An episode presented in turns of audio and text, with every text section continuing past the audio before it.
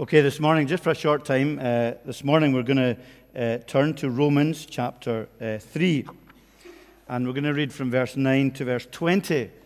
Uh, for those who are visiting with us today, either from Haddington or maybe uh, elsewhere, if you're on holiday, it's great to have you. We are doing a short study, and uh, well, it's not really that short. It's probably going to be pretty long. But we're only doing, at the moment, the first five chapters up to the summer. so we've been doing it in a fair amount of detail.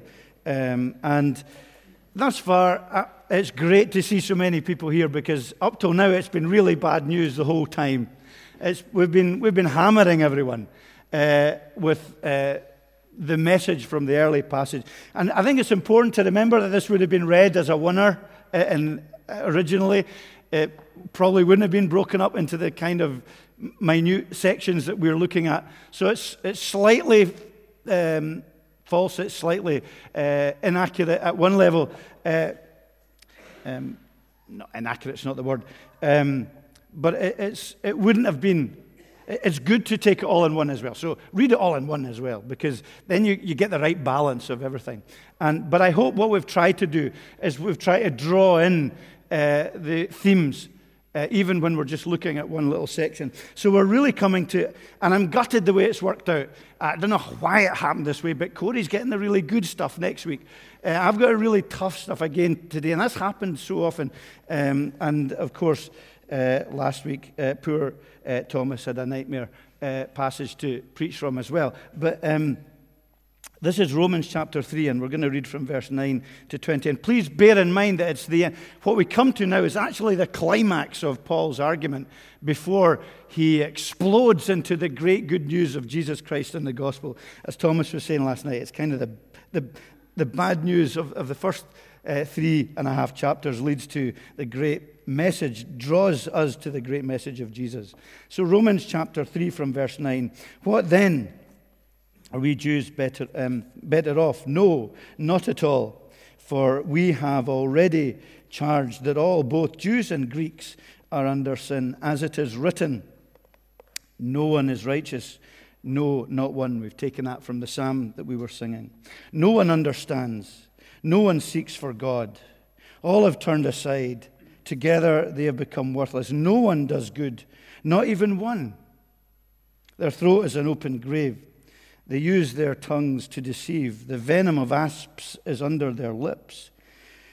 Their mouth is full of curses and bitterness. Their feet are swift to shed blood. In their paths are ruin and misery, and the, ways, uh, the way of peace they have not known. There is no fear of God before their eyes. Now we know that uh, whatever the law says, it speaks to those who are under the law, so that every mouth may be stopped, and the whole world may be held accountable to God. For by works of the law, no human being will be justified in his sight, since through the law comes knowledge or conviction of sin. So, uh, the, the, the title of the sermon this morning is Why, why It All Matters. Why all uh, that we have done already today, uh, leading to this point, why the, the work that we're engaged in in planting churches, why what we seek to do as a congregation here in prayer, why we long for and are moved when we hear about people who have moved from and come from darkness into light. Why does it all matter? It's, it's hugely important. And actually, um, this passage summarizes and brings us to the point to remind us exactly why it all matters, why it's all so significant. And in my estimation, this coming week matters more in the life of the church than any other time of the year. This coming week is the most significant thing we do uh, because of what it's saying and because of what it's pointing to and because of the activity we are engaged in during this week as believers. And I think the answer for that and the reason behind it being so important uh, is in this section of Romans, which we're going to glimpse at for a few moments this morning. As I said, God is, in this passage, he's concluding, uh, God through Paul is concluding his argument. His argument that is bringing everyone to the point of saying that they need a Savior, that they need Jesus Christ. He's bringing that to a, it's a climax and it's strong uncompromising, kind of brutal language in many ways that he comes to this point. It's hugely blunt, blunt and it's meant to be shocking. Eh, you're not meant to fall asleep reading this. And I hope you're not going to fall asleep listening about this passage as well. And I hope you'll not daydream as we look at this passage because it's hugely significant in the light of who God is and what He's trying to tell us. It's, it is meant to be shocking. He is setting the scene for the good news, He's setting the scene for action and for understanding that we hope and pray will transform our lives. And if you've been a Christian for 50 years, it shouldn't be any different than if you're uh, someone who's just looking and thinking and considering uh, Christianity. Now, for example, I'm going to bring a very shocking uh, illustration. If I were to say today, if I were to get in touch with the Scotsman or the Daily Record or uh, the radio or the television um, and uh, complain bitterly uh, that abortion is the destruction of life in the womb, a holocaust of death, to many, that would be a shocking statement. In, in the world in which we live, it would be hugely uncomfortable for people to consider and to deal with. I would undoubtedly be vilified and hated because the whole of uh, that activity has been sanitized and justified. But if I were to cry out for the life of the child, what would, what, what would it take to move society towards life? Rather than death as a solution, what would it take? I'm not sure. But it would be a jolt, wouldn't it? It would be a hugely blunt instrument to use. And yet, with the right motives, we hope that it would be effective. Well, in many ways, this is God's jolt here. It's what He's saying because He wants people to recognize things as He sees them he wants us to look at ourselves in the light of his revelation of himself, not just by comparing us to one another and not just by seeing things as they are in our own lives. As our creator, he wants us to see his laws. But his, he wants us to see them as laws of love, as relational laws. He wants us to see our own hearts. He wants us to, cons- to consider that chaos of human life on this planet. He wants us to take note of the reign of death that there is. It's uncomfortable, I know. I know I'd much rather speak about daffodils today. But he wants us to understand and know uh, uh, uh, and be conscious of the brokenness, the pain, the tears, the sorrow, the sin, the re- rebellion, the separation that is in the world in which we live. And he wants us to understand who he is so that we will come to that point of looking at and seeing the good news of great joy, which is Jesus Christ. Otherwise, we just put him in the bin, don't we? Otherwise, we just relegate him to the, to the edges of our existence and occasionally pat him on the head when it suits for us. It's interesting. A long time ago, there was a famous correspondence in the Times under the subject. This is, I, am I'm, I'm sorry, I'm, I never have any original illustrations. I'm useless at that. But anyway, you'll have heard this a hundred times. What is wrong with the world today was the question that uh, uh, was the subject under correspondence. And the best letter of all was the shortest, and it read Dear Sir, I am yours faithfully, G.K. Chesterton.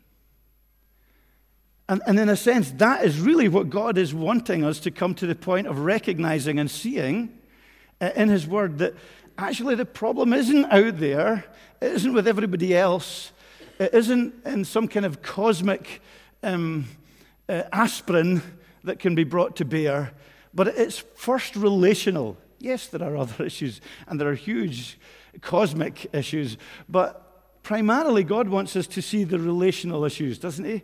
The laws of love that we have broken between uh, me and him and between me and the, the person who is my neighbor. And so, this passage, in all its bluntness and starkness, is saying every is what God is, and Paul through God through Paul is what is every single person needs redemption. That's what he's saying. That is the the premise of this section that, that everything has been leading up to it's disputed, it's cast aside. We reconstitute it in our, our own consideration, but he's saying by on his laws of love, on his relational laws. Remember, these Ten Commandments are relational laws, laws of love. It says, Love the Lord your God and love your neighbor as yourself. He says, These have been cast aside. Uh, they've been broken, they've been disobeyed, and they've been destroyed. As we examine ourselves in the light of who God is and what God says. So, what he says and what he keeps saying and what he keeps repeating ad nauseum in this section is there is no one righteous. There's no one. There's no one who's perfect. There's no one who meets God's standard. There's no one who is in clean and open and pure relationship with Him. We've been banished from His presence. And, and we choose not to love Him in uh, the way that He demands of us as, as His creation. We're tearing at God and we're tearing at one another. That's the world we live in. We might, our standards might be pretty good compared with other people. There might be a lot of goodness that we engage in, but we know what wells up within us. And we know that from us, the shadow of life is draining. The dark reality of death is around us. What Paul, in stark, brutal terms, is exposing here is our dysfunctional born condition before the living God, because he wants to take us on a journey to Jesus. So there's a couple of things, very briefly, and I, I can't go into this in great detail today, but there's, there's two areas, isn't there, in this section? There's antipathy towards God in the, in the, in the human race, and there's inexplicable behavior towards one another. There's this antipathy towards God. 11 and 12 speaks about it, and then 17 and 18. Um, with Paul in his um, with his religious and Pharisaic background, bringing lots of quotes from the Psalms, some of which we sung, because that, would, that was the way that uh, he was used to reasoning, taking scripture and reconstituting it uh, as part of the argument, taking the Old Testament and, and using it uh, to expose uh, the argument that he's bringing. He, he, and he's basically saying, no one, no one naturally no one in and of their own strength, in and of their own steam, ever reaches for God. No one. No one ever. Ever. Ever. No one ever does that. No one chooses to reach out for God. No one loves God in and of their own steam. No one understands God uh, in their own intelligence.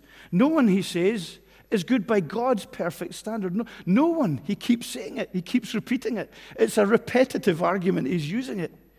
And do we get that? Not do we get that in the sense of being judgmental and damning people. I mean, do we get it? That it's a level playing field. No one. You know, so no one is righteous. We don't sit here righteous. And we don't sit here in judgment and anyone else. We are in this condition together by nature without Christ, without the gospel. It's a level playing field. There is no place in our lives for pride and a careless or unprayerful attitude towards others, is there? This is part of what he's saying that naturally, and you know it, and I, well, I certainly know it in my own heart in my own sinful nature, there's an antipathy towards God. There's, it's not natural for me to worship Him, to uh, awe uh, and reverentially fear and respect and obey Him. It's, it doesn't come naturally. There's that uh, sinful rebellion against Him. And, and God is just reminding us that no one will naturally choose. He says it's not just that we have a condition which, you know, just if we, if we take three steps in a certain direction, we'll be fine again.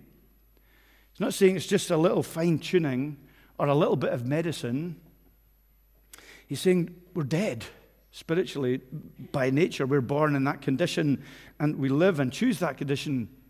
We simply don't choose God naturally on our, on our own. No one is naturally righteous. No one is naturally perfect before God. And, and he makes that argument strongly from Scripture, from the Old Testament. And then he goes on to speak about the way we behave with one another. It's interesting, he talks about God, and then he talks about people, the attitude to people. It matches the two tables of the law, as it were loving God, which we fail to do properly, and loving one another, which is in, in many ways easier for us to understand about each other. And he, he uses our language, our tongues, and he uses our behavior, our feet, where we walk, the violence of, of what we choose to do. And it's, it's blunt and, and, and strong language. And you look at it and you say, Well, I, I'm not like that. And I'm sure that's true. And we don't feel like that. That's our, we are yet. We do know that our language separates us from one another, don't we? We know how sharp our tongues can be. We know how quickly we can condemn and vilify and oppose and praise ourselves in our own condition. We know that, don't we? We know we have that capacity within us to tear down one another by what we say, particularly what we say about them, rather than maybe what we will say to them. We're suspicious. And there can be, may not be physical violence, but there can be a great anger and injustice and misery in the humanity that we are part of, where there is and can be such selfishness, such little regard for one another. We miss out.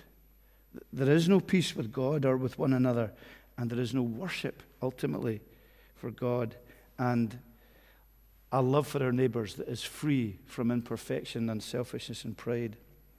Now, I know that there's great love within society, and I know there's great sophistication as we become more and more advanced. But we do recognize these things, even by our own admission, we recognize them in our lives. And Paul wants us, God wants us to come to that place where we say, What's the problem with the world? I am. That's very much the theme of what he's saying. And that brings us to his devastating climax. And I'm so glad that I am doing a bit of eisegesis here. I'm working into this passage what is still to come. I'm stealing Corey's thunder from next week. I don't see why he should have all the good part of Romans to deal with here, which is coming up and which is so exciting and which is so good and which is so helpful for us in our lives, especially when we understand who we are, and especially when we've come today heavily burdened, weeping, broken, struggling, doubting, questioning hurt and failed. So I don't want anyone to think that the Jesus part of the message is kind of some soft soaping or some um, uh, unrealistic spiritualizing of our needs. Everything, Paul is, God is, is taking this argument so seriously. He wants us to subsume everything, draw everything into the reality of who we are and the mess that we're often in and the struggles we have to understand the climax of what he's coming to. You see, the law, the law of God, you greatly misunderstand the law of God if you think the law of God is there so that we can obey it and earn God's favor. That is not the purpose of God's law. If you're sitting comfortably today and saying, I do my very best to fulfill the law of God, and I know that when I die, I'll go with Him, and I'll say, I did my best, and you can't possibly throw me out for doing my best and trying to love you and love my neighbor. It's, it's not there to do that. It's not there for us to look and compare our ability to fulfill it and see how others are failing it. What is it there to do? It's there to expose that we can't meet his standard. That's the whole point.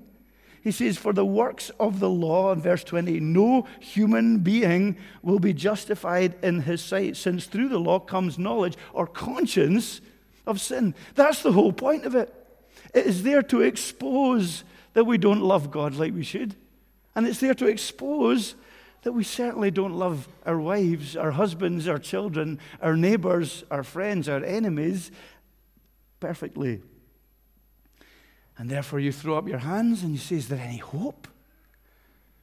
Is there any hope in this counsel of despair? Is there any peace? Can anyone do right? You're just beating us up with a stick here? Well, actually, and I'm very careful when saying this, Paul, of course, was wrong. He was right as he reflects on humanity uh, as fallen. But there is one, isn't there?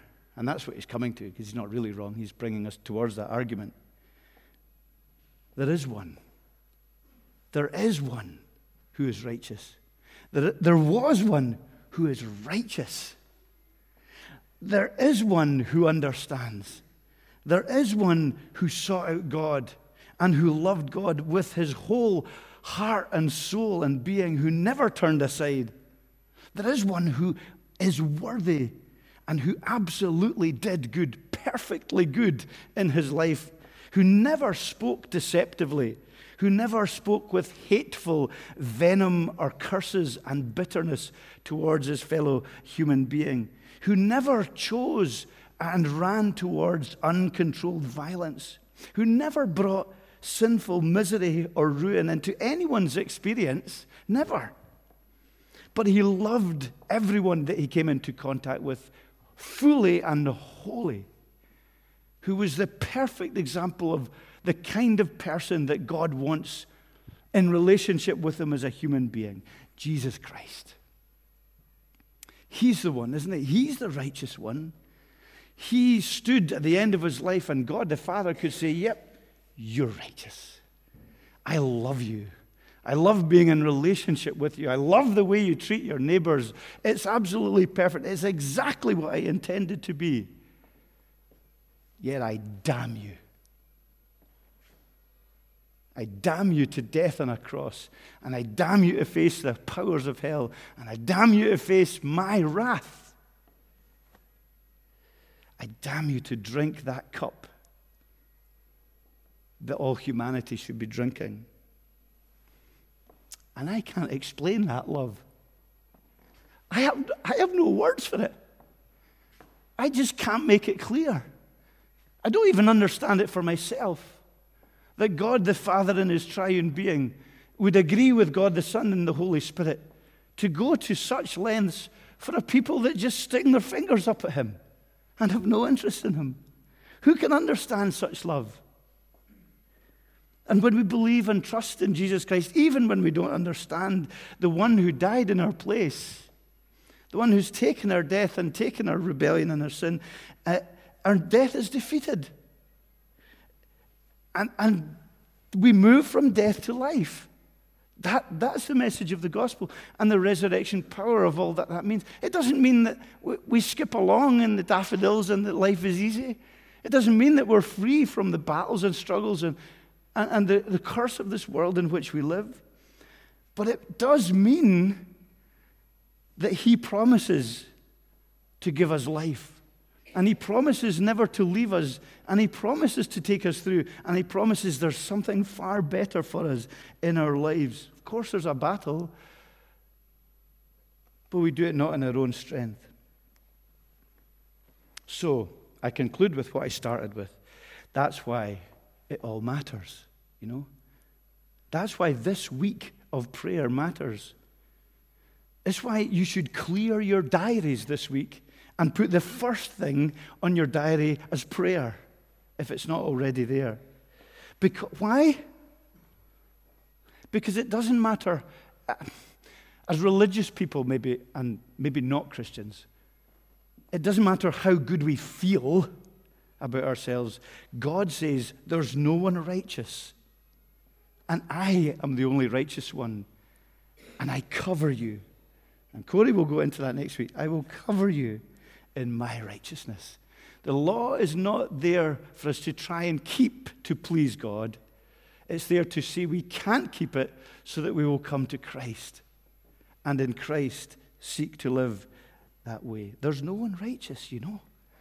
That's why prayer is so important for us. That's why these three friends lists I ask and plead with you to persevere in.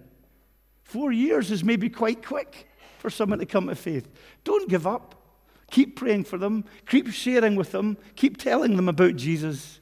Keep on doing these things in as gentle and as loving and as gracious and as true and honest way you can. Why does this week matter? Because only Jesus Christ can make our dry bones live.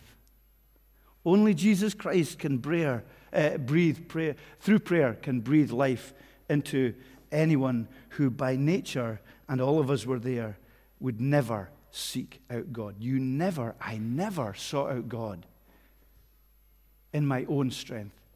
It was because God was working in me and because people were praying for me.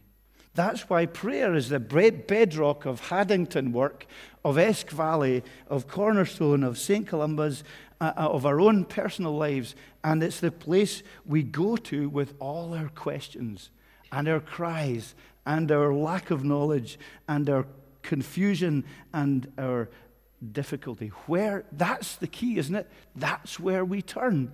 It's not saying we go because we've got all the answers or we go because life is easy. We go there because we have nowhere else to turn.